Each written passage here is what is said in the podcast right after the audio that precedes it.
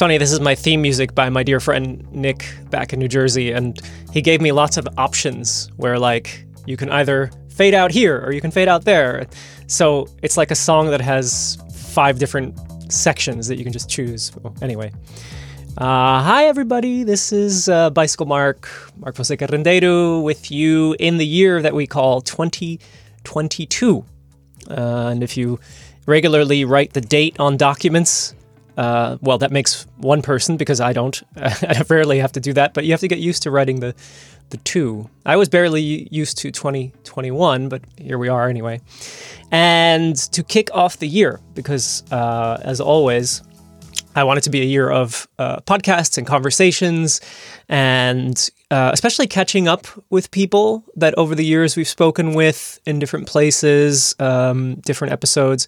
I am excited to start twenty twenty-two with a conversation with a good friend of mine who also happens to be in the Netherlands, so maybe we sound closer to you wherever you are, because in terms of the amount of cable required, it's just less uh, than the average podcast interview. Uh, I'm talking about Elmine Wijnia. I never say your last name, Elmine. How, how did I do? Wijnia. It's actually the correct Wijnia. Pronunciation. Yeah. I took the W I Y and I made a Y. Yeah, Wijnia. Okay. Elmina's here. A, it's it's a Frisian thing, because it's uh, originally it should be spelled with a with a, a Y, so so the the Y without the dots on above. Ah. So and. Uh, somewhere one hundred fifty years ago, uh, a civil servant uh, put in the dots. And er- so now it's a bit confusing to everyone. So don't ever think that a civil servant doesn't have power. Uh, they do. Yeah. Yeah, I felt that. Um, I mean, at the end of last year, I technically got, I don't think I got married. I think I got civil unioned. Mm-hmm. I don't know. I have to translate all these things. Um, and uh, and indeed, I had to, you know, a civil servant uh, asked us questions like, so uh, last names? So, uh, you know, prove who you are and that you've never been married. That was really hard. To prove that you've never been married to someone um, is an, kind of an odd process. Uh, How do you do that? Apparently, there are documents that you can get, something like a birth certificate, but that will like show your marriage history or lack thereof. Um, uh-huh. So I got a, um, I got one from Portugal, even though I wasn't born there. I'm a Portuguese citizen, and they generated basically a birth certificate with up-to-date information, which in the category of times married, or it doesn't say anything, or says not, never. So then, and only then, does the um, government of, at least the city of Amsterdam, uh, see me as eligible to do it again, or for the first time, or become civil unioned? So, well, yeah. It makes sense if if there is still somewhere a status that you are still married, then you would be in trouble, because we're not allowed to be married to two people at the same time, right? It's not that kind of country. No. Yeah. Yeah, what was the other thing? Um, there's a really big to-do in this country. Again, I don't have a lot of experience in other countries, but they really want to make sure you're not family. So again, the burden of proof that you are not brother and sister, or brother and brother, uh, I suppose also qualifies in sister and sister and so forth. Um, it was really complicated. How do you prove that you're not family? You can show a birth certificate, but uh, your birth certificate has to have additional. I had one that just had my name and the date I was born. The city of Newark, Newark, New Jersey was a very simple place. Uh, that's my background today on Zoom. But um, and uh, it didn't say my parents' names. It certainly didn't say anything about where they were born. So I needed to find something that could actually show that, so that at least we could prove that our parents don't seem related. Oh, it was not easy. Hmm. Uh, yeah. Interesting. Yeah. Yeah. Are you officially married or? Nope. Yeah. There you go. You didn't have yeah. to prove anything. No. It's quite convenient. Yeah. yeah. Well, see, that's an interesting thing too, because so part of our theme today, not that we need a theme, it's a podcast, we can do whatever we want. And I'm glad that everybody out there is is following us uh, or, or joining along for the journey. But uh, Elmine, you and I often discuss life as well as technology and and podcasts for sure. And, and um, but so there's been a lot going on. Um, Uh, with me, I'd say, uh, with things changing anyway, uh, as twenty twenty-two begins, there's a whole lot about to happen, um, and we'll get into that. Um, but Um, no, no, I forgot what I was going to say. That was, oh, it was the thing that uh, in looking at the possibility that I was, no, the, the certainty more or less that I'm going to become a father uh, and uh, whatever else comes with that in the future, which now becomes, oh, I will actually uh, buy a house or become a house owner in, in twenty twenty-two. But there was this question of, oh, but I have a, I have a girlfriend, and how do we, uh, how do we best move forward in a way that like, Pro- gives us the best chances, basically, of first of all being recognized as both the parents of a child, and second of all being recognized as qualified people to buy a house, which is not that easy in this world, beyond the money part, uh, although that's a big one. So that was kind of why, uh, honestly, uh, I don't think I'm talking out of school, that uh, we went to the sort of gemeente, the, to the city uh, hall, and said, okay, what kind of union can we get here? And uh, we chose for civil union. Um, but before that, I hadn't thought I always want to be civil union. Certainly hadn't thought, oh, I need to be married. Also not an issue. I know I love my partner and I have a feeling we're going to be together as we go. We certainly are excited to be uh, parents and see that through. Um, but I don't know, how, how did you approach this idea of um, a partner uh, in your life? Actually, how long ago was it that you sort of, you, you met, like, we can name him, Ton. Sure. Yeah. But how do you how have how have you approached it, or did you approach it, especially as you became homeowners and parents? Yeah, uh, well, there. I think what makes it easier is that we are both Dutch, uh, mm. so so we don't have to follow extra, jump through extra hoops. That's that makes a lot of sense, um, or it makes it simpler uh, in our world. Yeah. Um, how do we do? Yeah, so we we know each other for like twenty-two years already, twenty-three this year, uh, yeah. that we're will be together. Um, and I think, well, just moving in together is not really that difficult. Like you just right, you know, stop stop renting one room and pay up f- together for the room that you're still living in. Yeah.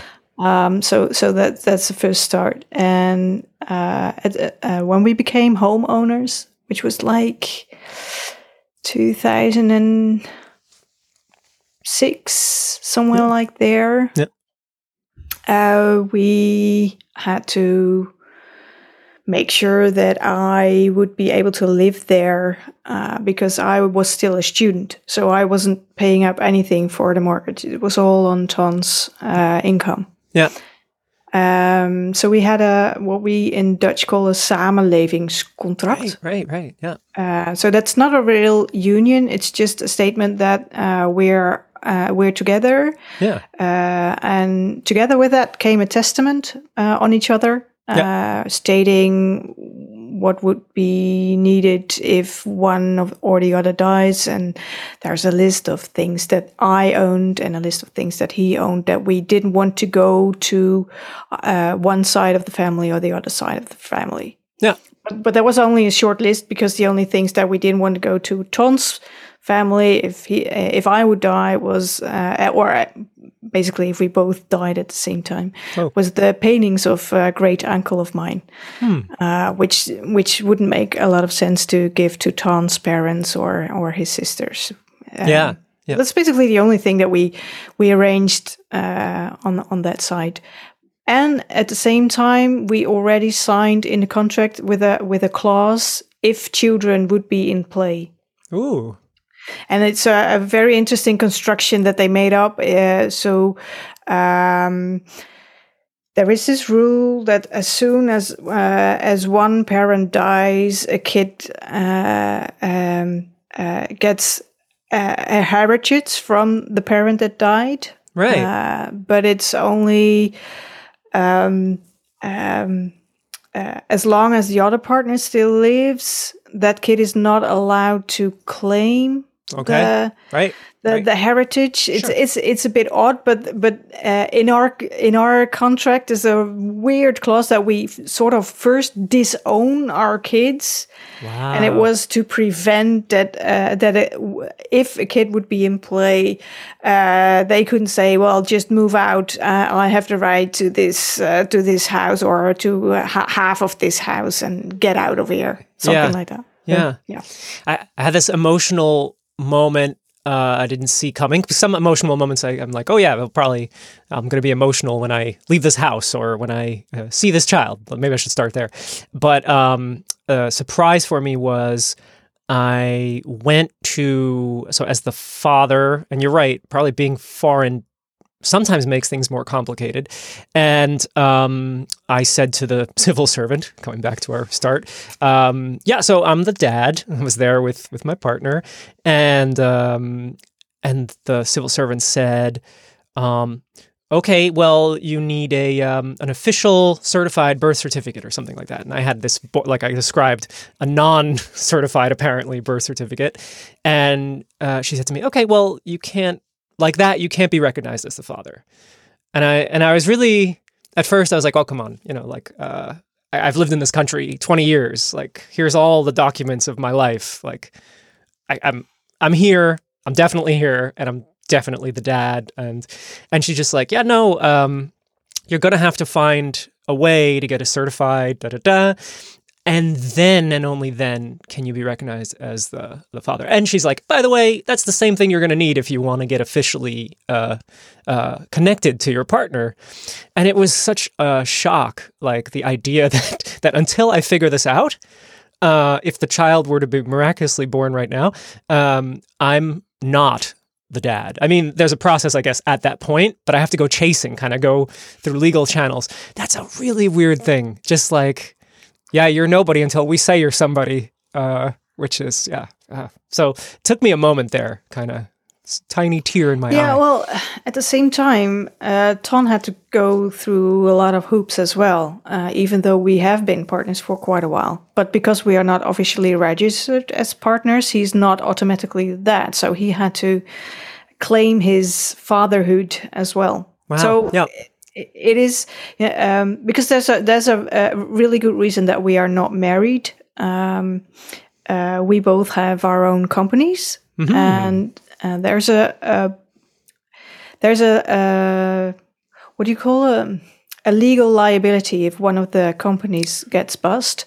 Um, that I could be responsible for Ton's company if right. something goes wrong on his end. Even if it's nothing to do with me or my my handling. So if you are married, you really need to make sure that all these things have been arranged. Yeah. Um, yeah.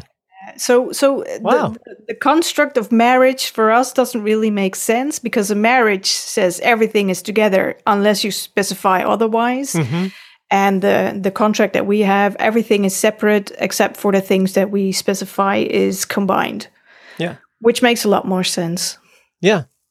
That's, yeah. That, so I had not thought about that. You know, it, it occurs to me a lot, right? Co- growing up in the U S uh, and then leaving, you always get told the U S is a super into business and money and, and business. Come back to that. But you know, I have a company in this country too, as a as a one person, uh, you know, freelancer, um, and uh, many of my friends do. I mean, that's that's just how, especially I guess the last ten or so years in this country, mm-hmm. there's such an emphasis on that. Um, so it's it's interesting because outside of the Netherlands, I don't know if everybody. I mean, maybe some people do recognize like the companies and the the, the good economy or at least the good uh, level quality of life, but it is very like.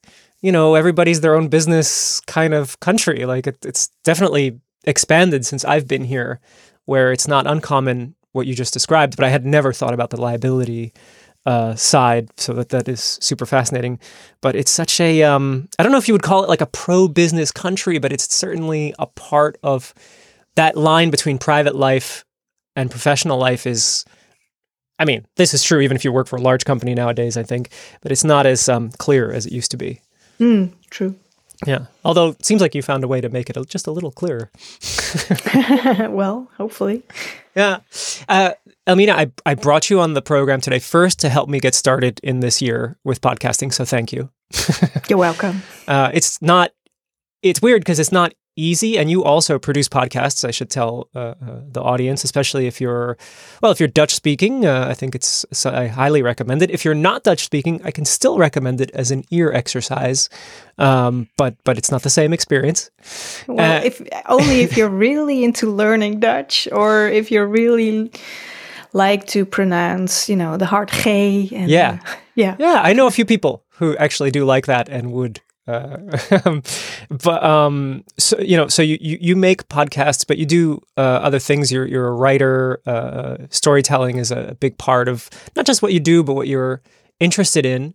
Um, but for me, like with podcasting, it it is an outlet, right? Uh, it has been a part of my life for yeah, sixteen now seventeen years. And uh, when it's not there, when I'm not actually doing it regularly, it something seems off. Um, mm. I have a similar, mm-hmm. behind uh, Elmina, there's a piano and a guitar, and uh, I have a similar relationship with, uh, I'm a French horn player. If I don't play it in a while, and I mean, hopefully a couple times a week, but I, it's, something feels off. And so with, that's how it's been with podcasting this last month or so, and certainly as we approach the birth of my child, which is mm. weeks away, uh, I'm trying to keep things peaceful around the house, and what can I say? My horn is not a, uh, a quiet instrument, and podcasting is no. not a quiet process either, um, as much as I try to hide in a corner closet. Um, so th- that's what makes it so hard sometimes to to come back to record as much as I miss it. So y- you and I message each other fairly regularly, and I was like, oh, let's... Let's talk about especially the craziness going on uh, uh, because I'm trying to understand life, and you you often help me with that. Well, I try to, yeah, whenever I can. I, I think the the the big thing uh, obviously starts with uh, having a kid. I'll call him having mm. a kid. Seems very like laid back. Like oh, having a kid. You have a kid now. How old? Five and a half. Five and a half. Yeah. Mm-hmm. Time flies. and, uh, Definitely. Yeah. I'm going to learn more about how time flies, I think, in a new dimension with, uh, ah, with a child. Well, at first, time stops if you yeah. have a kid. Yeah. That's uh, so it, it won't fly the first few weeks or months. It will probably feel like seven days in one day. Isn't that a good thing? I've been wanting to stop time. mm, oh, that's not the way. The regular schedule will stop, Mark. Don't yeah. worry about it. It okay. will happen. Yeah, I'm, I'm very curious about that. No matter how many times people tell me, no, it's it's not it's not great, but you'll get through it. But I'm like, oh, I'm curious. I don't know. Call me naive. Well, please be naive, because that's that's the only way you'll survive. No, I'm kidding. I can do that. I can do that. Yeah. Yeah. But then also with that, um, take me back, like uh, when you had your daughter, you were not living in the town that you're living now. Um, you were living in the town where you had been for quite some years, right? Definitely, yeah. yeah. So I've lived in Enschede for twenty years. Um, so I'm basically together with Ton most of that time. Um, yeah. And it's because because I... got to university in Enschede, yeah. and Enschede is situated right at the German border. It's on the same, what do you call it, latitude as Amsterdam, basically. Ooh, uh, yeah. But it's uh, but it's on, on the other side of the country, which is about, I don't know, if you, if you're quick, about ninety minutes drive, yeah. I guess. Yeah. Yeah. Well, it used to right. be uh, until we got uh, stuck at the one hundred kilometers an hour uh, ah, yes. everywhere. Safety. So, yeah. yeah. So, so that, that's where that town is situated. Um, and it's, um, uh, you know, I've um, I've been a student there. I've been yeah. a young adult there. I've grown up there as an adult. Uh, bought a house together, and then at the very, very end of that process, I got a kid. Yeah, yeah. yeah. Sounds like a nice kind of evolution uh, of things, sort of life achievements. um, I I mean, it's a it's a city, right? I mean, it's a small city. Yeah. In the Netherlands, it's we have about one hundred fifty thousand people. Yeah. Maybe a bit more. And it was home. It was definitely home. Yeah. Yeah. And then you come to this moment where you think, I am going to move away from home. Why? Ah, I wanted to move for quite a long time already. Uh. Um, so for uh, basically for both of us, there was not that much business in the local vicinity uh, mm. because we were a bit out there in terms of, you know, a, a bit on the front end of, you know, development in our fields. Yep. And the area that we were living in, um, it was a bit of a slow take up. Uh, yep. So we didn't have a, bit, a lot of business there, uh, but we did have a lot of business in uh, the western part of the country. Um, so it made a lot of sense for us to move closer to the center of the country. So we could cut down on travel time to clients or whatever business we had to do. Yeah. Closer to Schiphol, because at a certain point in time, Ton traveled a lot abroad. Yeah. Um, so so that would have made a lot of sense. Okay. Um, but at the same time, uh, between the two of us, we were a bit out of sync. Uh, mm-hmm. Ton, you know, always made the calculation, well, it's cheap to live here uh, mm-hmm. because it's a lot of cheaper uh, yeah. buying a house in Enschede than it would be in the rest of the country, or at least in the in what we call the Randstad, where yeah. most most uh, big cities are. So, um, but then life changed quite a bit uh, because both Ton's parents died. Uh, right at the time that we were actually more consciously trying to have a kid, because mm-hmm. it didn't come natural to us. Yep. Um, that freed up something in Ton's mind. So now, uh, without the parents who actually grew up in that area, his mother was from Enschede, his father from a town very close by. So it it sort of felt like, you know, being or being the need to, to be stuck there in that region, or hiding from his parents, who moved away, by the way. Uh, okay. They lived in, an, in a different city, an yeah. hour's drive away. But then, you know, so it, it was like a veil lifted off him, mm. uh, which is weird to explain, but, but it happened. Yeah. Plus, uh, we got a little bit of money from their heritage. Sure. So we finally had the opportunity, with a little bit of extra money, to move to a different city where um, we wouldn't lose money on selling the house, right. or at, right. not not as much as as uh, we might have had uh, moving a couple of years earlier, because you know the financial crisis did really uh, struck housing market uh, mm. quite quite a big time, uh, so. Um, we finally could sell our home without too much uh, loss. Yep. And we were able, with the extra money, uh, to buy something more expensive in the middle of the country. Yeah.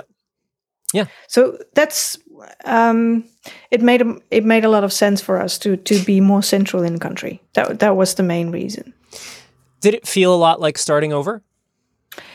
We made it explicitly to move to a city that we didn't have any history on both ends. Because, there, you know, uh, Zwolle, for instance, would be a very nice city to live in, but that is where his parents lived for, for most of their lives. Mm. So um, we specifically searched for a place where neither of us had any history. Yeah. So, yeah, in that way, it was really a new start. Yeah. Hmm. But we now live in a city that wasn't first on our list, I have to admit, because we started oh. searching in Utrecht. Yeah. Um, you know, U- Utrecht for the past ten years ha- has had a huge city built next to it, basically, uh, which is called uh, Leidse Rijn. Oh. Uh, in the end, one hundred fifty thousand people will live on the on what what the locals call the other side of Utrecht. Um, and my, one of my brothers moved there mm-hmm. uh, just a few years before. Um, it's it's a nice area. It's central in the country. Um, but as we were looking, uh, the the house prices already started going up. Started going up, yeah. So we we the only things that we could afford were way out. Uh, on on the western side of the city, which is neither uh, part of Utrecht, neither part of, of the newly built city centers. It yeah. was crammed. It felt, you know, too too much uh, stones, too much. You know, th- th- it, it it lacked a lot of things. Were you thinking, I want space and I don't want to be close to too many people, or was that not a Not really. Well, you can't have both. No. Right? Right. Well, I don't know. It's funny because humans kind of, especially now, much later, but COVID times, you kind of, you, you want contact with people, but you also want safe distance, not only safe, yeah. but potentially, yeah, you can live near people because traveling is more difficult and, and complicated. But at the same time, yeah, you want your your rooms to think and to be um, and to work. Well, most important for us was that we could find a house with uh, enough space, spaces, enough rooms. Yeah. Uh, for both of us to have our own uh, workroom. Okay, so this is your own workroom I'm looking at here. Exactly. So uh-huh. This is my space. Yeah. People are allowed to step inside, but sure. not to move stuff. Ooh. uh, because in uh, in Enschede we had a house where Ton and I shared an office space, uh, and I, you know, it's not that I'm that I'm clutter free. But he is like the champion of making piles. Yes, yes. I'm the runner-up. Everything. yes, yes, yes. I... So yeah, the and and you know him talking on the phone would would mean that I could be couldn't be talking on the phone. Like, oh yeah, it's it's a lot of hassle. So so it makes a lot of sense to have our own room. Yeah, uh, our own offices.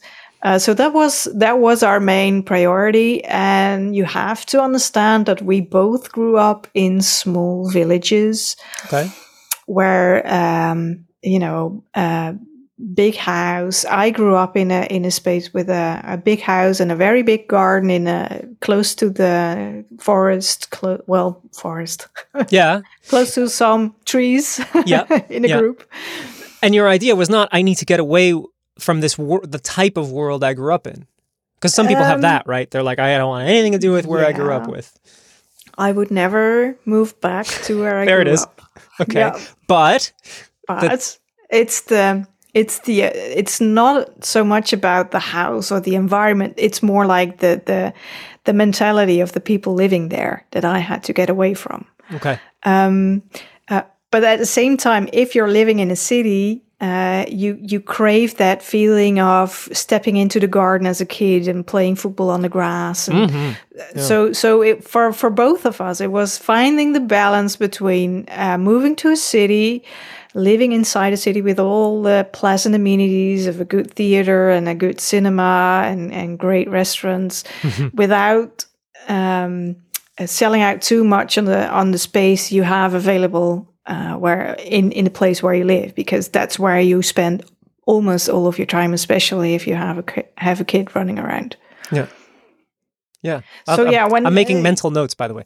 Yeah, because, because so when is, we were searching yeah. for uh, in Utrecht, it it uh, the the things that we could afford uh, were uh, were only ticking a few boxes anymore from our list, uh, and then and then we just. Uh, um, moved to the second city on our list, uh, which was Amersfoort, and that's where we ended up. Yeah, I was thinking of it as the, the crossroads of the railroads. Uh, Definitely. Amersfoort, yeah, yeah. yeah. Um, okay, a, a quick pause, but when we come back, we'll. Uh, I, I want to fast forward, dare I fast forward, into COVID times, and I'll explain when we when we come back.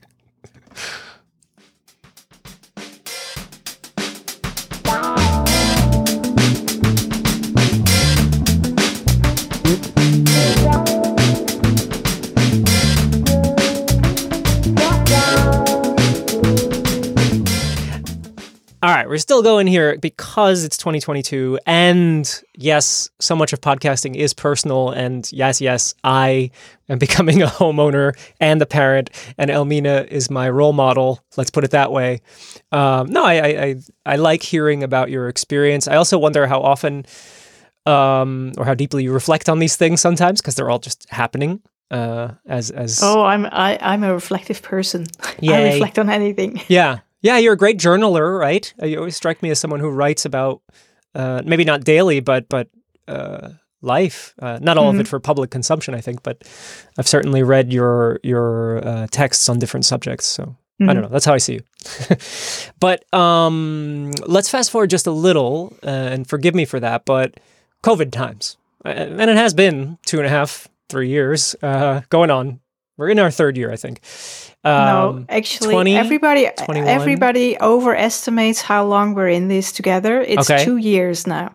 Two years, yeah. twenty twenty, twenty twenty-one. In beginning yeah. of March, end of February, we started our first lockdown right. two years ago. twenty twenty, yeah, yeah, yeah, yeah. Well, yeah. So, so uh, don't uh, overestimate. Don't overestimate. It's only been two years. Fair enough. I, I, th- I think for me that I don't know how long it took me to realize this, but. Um, I've sort of come to my own realization that a lot of people have said this, um, that this is sort of here to stay in some form, um, whether it's like the Omicron, not as heavy form. But anyway, what I wanted to look at was how, um, of course, COVID has made us uh, in relation to our where we live, in relation to who we live near or with, um, and then how, you know, what's a priority in terms of where you live, um, because I find that uh, fascinating. And sometimes I think it might have changed for some people. I mean, we see it. Like I read these reports about where people are buying houses and, and what the new values are. And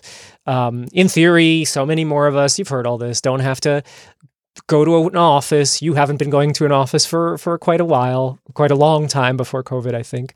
Um, but for you and all that criteria that you had, even when you moved to Amersfoort, did COVID or COVID life change uh, or, or enhance or, or shift anything when it comes to your living style or where you want to be or how it is to be where you are? Hmm. Well, no, I'm really glad that we moved into this house uh, before the pandemic started, um, because if we were still stuck in that same house in Enschede, uh, we would have gone mad um, because of uh, lack of uh, office space. Um, that that would have been really difficult. So so many times we. Uh, Ton and I said to each other that we're very lucky to live where we live uh, mm-hmm. right now. So in in that way, it it um, we made a good choice. And to give you an idea, in the sort of house we live in currently is that we are um, living in a, a small courtyard with four homes, uh, with have their uh, car space, uh, car parked. Mm-hmm. Uh, in, in, in, in that courtyard, and we are one of the two homes. Uh, it, it's, uh, you know, it's a semi-detached, or h- how do you call it? Twee onder één kap. Yeah, two house. It's a two-family home technically, or two houses yeah. under one roof. Yeah, yeah. yeah, yeah. Um, uh, so uh, we have one neighbor attached to us. Yeah. That's all. Um, uh, we have a, a properly sized garden, which also is uh, bordering a kind of um, waterway, uh, which is used for, for water buffering, um, which is in this whole neighborhood. There's a lot of waterways and ponds, and to manage all the all the the water, because it's pretty much um, what do you call it, a polder? Yeah, it's yeah. a it's a f- the land that was uh, dried out uh, or stolen from the sea. Yeah, and very close by is is, is the area that, that has uh, one of the oldest um, areas that was uh, uh, put yeah. to dr- uh, put dry and reclaimed yeah. reclaimed uh, land. So yeah. um, that's that's uh, the area where we live, and that's the house where we have. Uh, actually um, five bedrooms. Mm-hmm. And we have uh, a, a large kitchen. We have a large living room. We have big windows on two sides facing into the garden and facing onto the pond, which also has a balcony where we put some pots and plants and, and grow our vegetables during uh, spring and, and summer. Um, so we have lots of areas to retreat even within our own home. Yeah.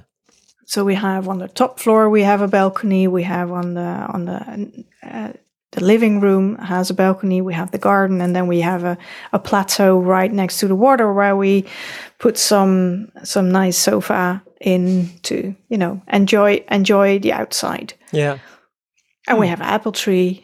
Yes, which you yeah. So, um, and then the neighborhood at large is um, a lot of green.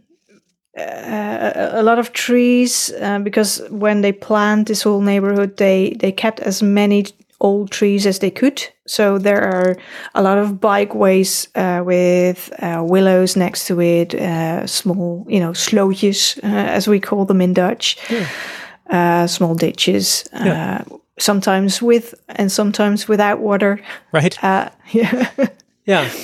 Um, lots of play area for our daughter. Uh, so within the first lockdown, uh, when we still a bit in business panic because we didn't know what would happen, I was without clients. Ton wasn't, so he made sure that he got his, because now he's running a company with uh, with eight. Mm-hmm. Um, so so it it, it grew uh, yeah. beyond him just being it him uh, his own uh, business. Yeah.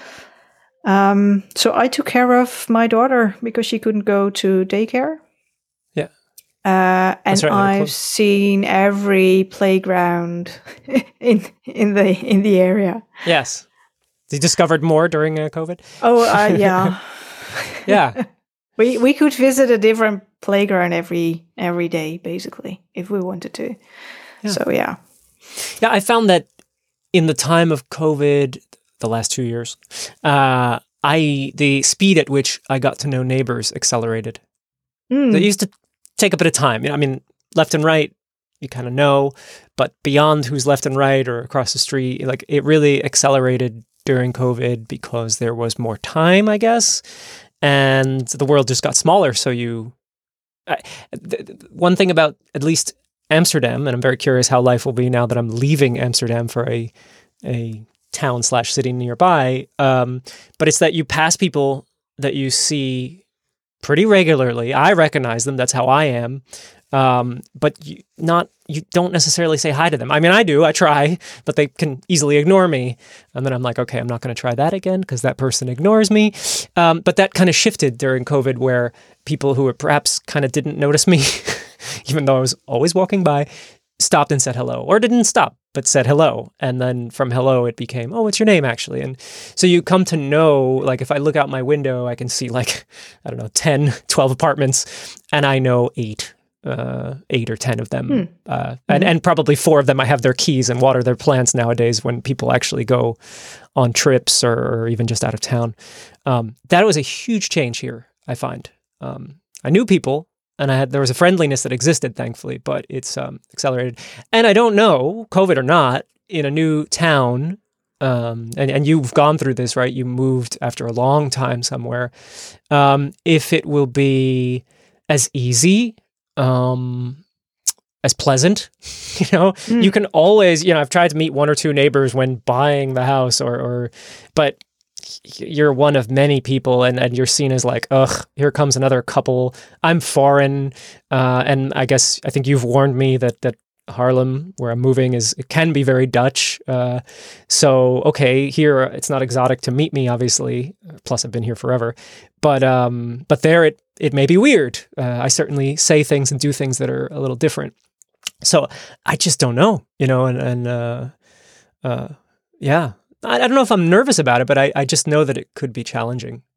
Um, well, moving to a different town, no matter whether it's COVID or not, it, it, it will change things. Exactly, because you are already rooted for so long in, in, in the same neighborhood and especially in the same town.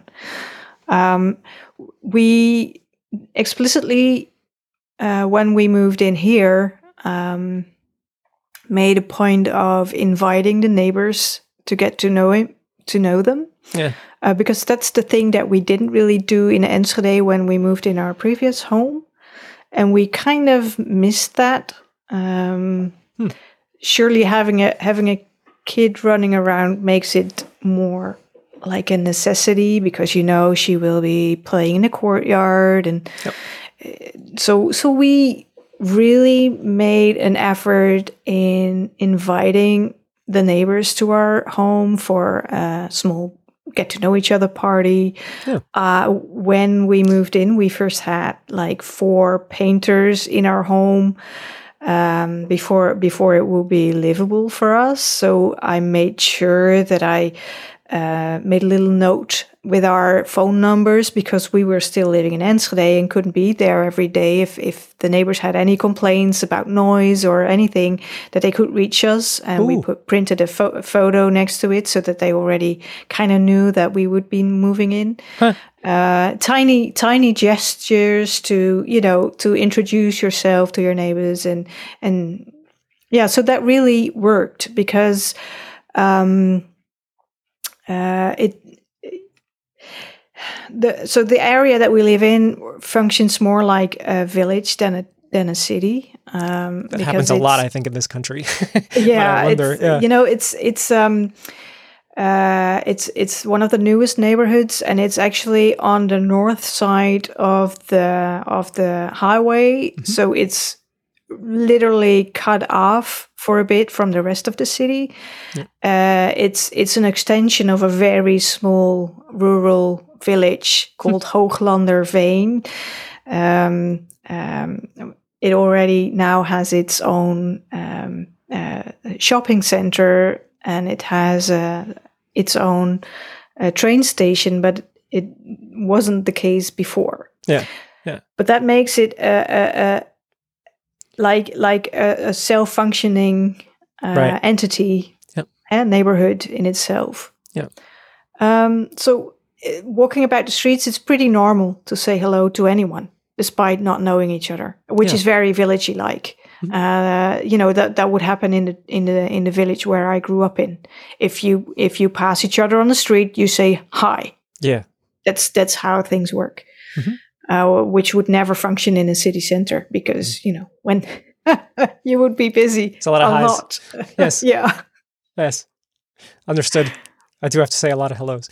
Um, yeah, yeah. So yeah, if if I can give you one advice before moving in, uh, if either you need to do a lot in the home, but but you know, make sure that you you set the tone of a sort of willingness and openness to to the other people yeah. who have been living there for for a longer time. That really helped us.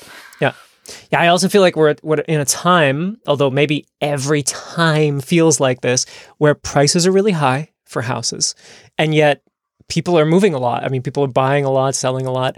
So, you know, you can, ex- as you would predict, I, I the street that we're, we're, we're buying a house is, I think it's a nice street. And I see a lot of people and, and, and just characters and, and decoration that's funny, especially around Christmas time, like a great mix of really tacky Santa Clausy villages in the window. I think there's a lot of old people. And um, as nice as that might all be, I also know that there might be a sort of fatigue um, or even just skeptic- skepticalness to, uh-oh, you know, they renovated this house where, and now there's these people coming in and uh, this is how it goes, you know, and, and there we are like, hello. Um, so I, I, it crosses my mind a lot. And then comes the question, how then to move from there? Okay, obviously maybe some people know that houses are expensive and we're new, um, and uh, maybe they're not super excited about these changes, right? Um, but nonetheless, what now? You know, how to sort of bridge that gap. Um, and there are lots of ways, and your approach is uh, certainly an interesting one and potentially a great one. Uh, worked for you, I think. Well, you will be having a huge magnet called a baby. Yes, we've been. Babies are cute. Yeah, yeah. Make Score. sure good use of it. Yeah. Yes. Fair enough. Great. Yeah, that's a great point. Yeah. So yeah, that that's how it is, and and as long as you make sure that you're in uh, f- for the long run, that you're not yeah. in there for um, the old you know, flipping the, of a house. Yeah, basically. Right, right. That you intend to stay there longer than two or three years. Yeah. Um, you do have to explain it, um, because people will hear you speak English on the street and they suspect you're an expat and, mm-hmm. and moving along in a couple of years. Mm-hmm. Um, but that will, you know, that will uh, yep. explain it to them, and, and, and they'll, you know, it, it might take time. It might go very easy. You, you never know who your neighbors will be. Yeah. You might dislike them or you might love them. It's, it's, yeah, it's the package deal of moving house, and you never yes. know what you're going to get. Yeah. It's amazing that there's not a process like when you're trying to buy a house, like it's all about, you know, the structure and uh, the, the, the different aspects of it. And uh, lots of questions can be asked about that. But you, you, you know, you can ask like, how are the neighbors? And every person who's selling a house or the agent will just say like, fine. You know, yeah, young yeah. or old, yeah. a little bit old, but you'll never say like, that guy over there hates humans. That guy over there uh, sets things on fire in his yard. You know, like they just, no. But yeah, if I ever get into real estate, I'm going to create some kind of system where you have to like interview all the neighbors and hang out with them once before you buy a house. Also, you should have to sleep somewhere just so you know what it sounds like at night. I also want to know this and did not get to do that. It's just a giant oh, yeah. gamble. You just don't know. Like it's like, okay, so, so our current home is, is really new, right? So it's only fifteen years old. So it's built to a certain standard. Uh, it's Sounds soundproof. Good. You you you barely hear anything from the neighbors. Cool. But the home that we owned in Enschede was from the early seventies, and it, you could hear everything, everything. Yeah. from the neighbors, yep. right?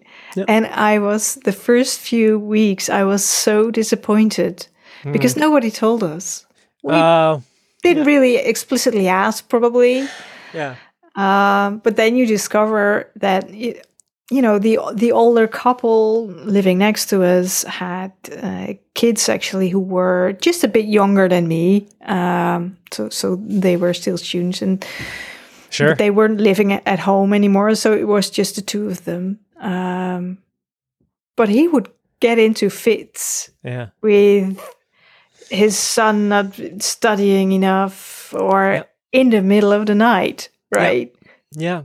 yeah. So, um, at the same time, it's it's you learn to accept all the quirkiness of of other people.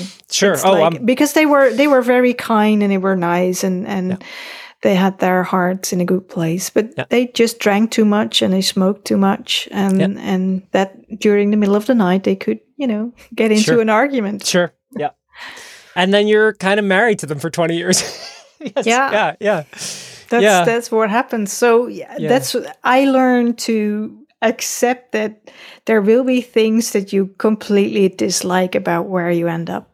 Yeah, there is no perfect home unless mm. you are situated far, far away from other people. But then you'll probably complain about right. the smell of the of of the neighboring farmer or the silence. His, puts his machines on, on the oh. land at six a.m. in the morning. True. True. Yeah. Yeah. I have that. If I ever send you to my grandparents' home in Portugal, it is beautiful. It is the countryside, and you will hear tractors at weird hours. Well, weird hours, really early hours, and you'll think exactly. this place is beautiful, but what the hell?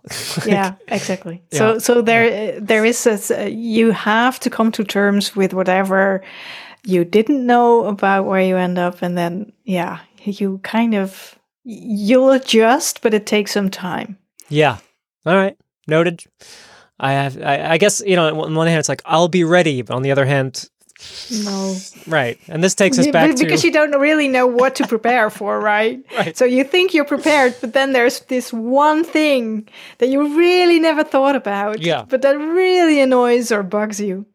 See, now this reminds me of every discussion I have now about a newborn baby, where everybody is warning me that you do not know what it's like until you're there, and then you're still like, what the hell? And um, because I've heard that so often, I feel like I know that it's going to be crazy and not what I expected, so therefore I feel ready. But um, no, you're giving me a look like, no, no. You still don't know until you're there. No, yeah. Well, that's the thing. You, when I was pregnant, I I made sure not to have any expectations at all. Okay. Um, I can do that. I, I, I, yeah. It's I it's like, uh, but still, it was hard.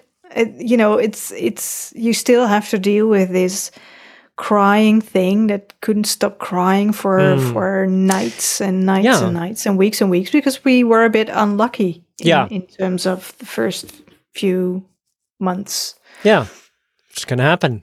Yeah, and you just have to deal with it. But yeah. you know, it's you you there is no way to prepare.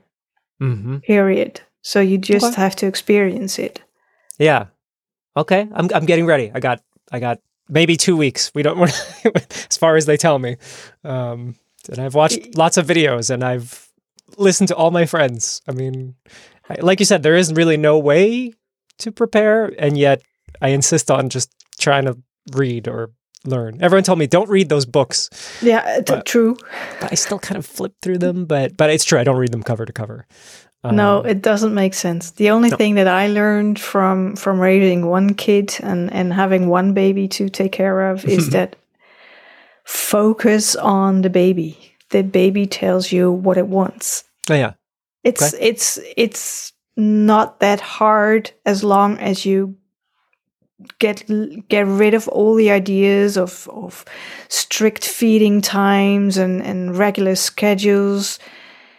It will present itself, and then you think you've got it, and then the baby grows, and then the whole Shit. schedule is different again. Hmm. So the only thing you, you can hold on to is what the baby tells you. And it's not that hard. I mean, if, if they're tired, it will, you know, uh, put its fist to its eyes.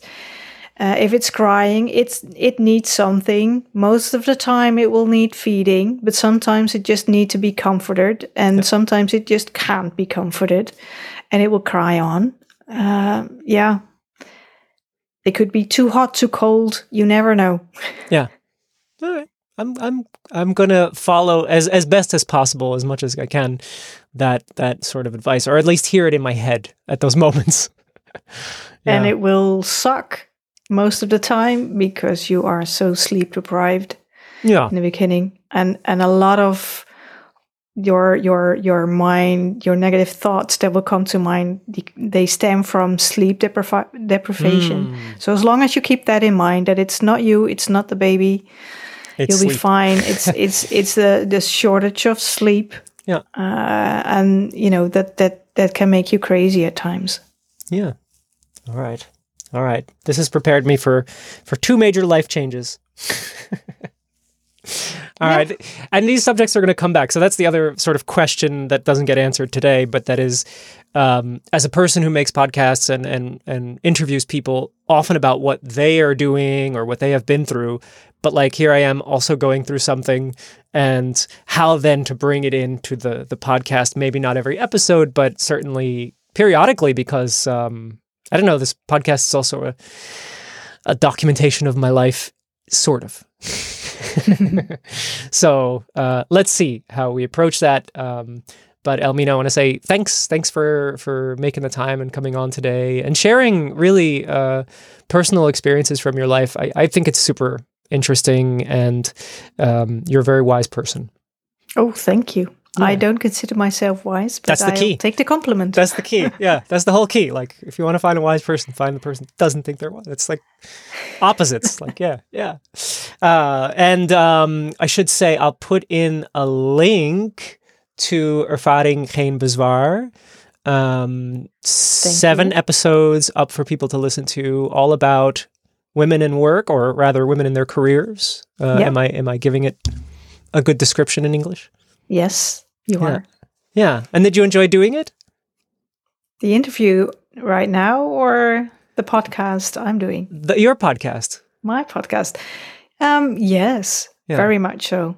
You know, I've always been the, the nosy type, like probably probably like you are, want to know about how, how other people fare in their lives. Yeah. Uh, so I've been interviewing quite a lot in different forms. Um And I think this one gets, you know, uh, is, is the one that will stick with me.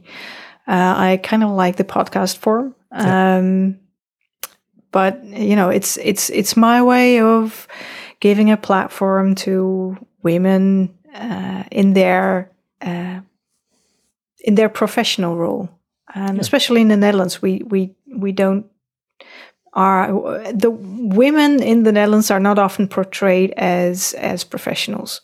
Hmm. They are mostly seen as mothers first, hmm. and then you know, with someone with a job second, and mm-hmm. often only to be able to support their family or some in some pervert way. I yeah. So it's yeah, like the job I, is I'm, something you do in your free time or something. yeah, it's uh-huh. it's almost like that. Like yeah, so what's that? And I, you know, I I strongly feel the need for my daughter to have enough role models. Hmm. Um, so if the stories aren't really out there, then I should make them, right? Hell yeah. Yeah. Wonderful. Well, I hope there are many more in the future. Uh, and uh, we all know, you know, creating podcasts is a, a labor of love. So I'm glad you're out there uh, uh, doing it and, and thinking about it even. I think uh, always your thoughts and reflections always give me a lot to uh, think about. Well, I'm glad to be of help. Yeah. Thanks, Elmine. And uh, until next time.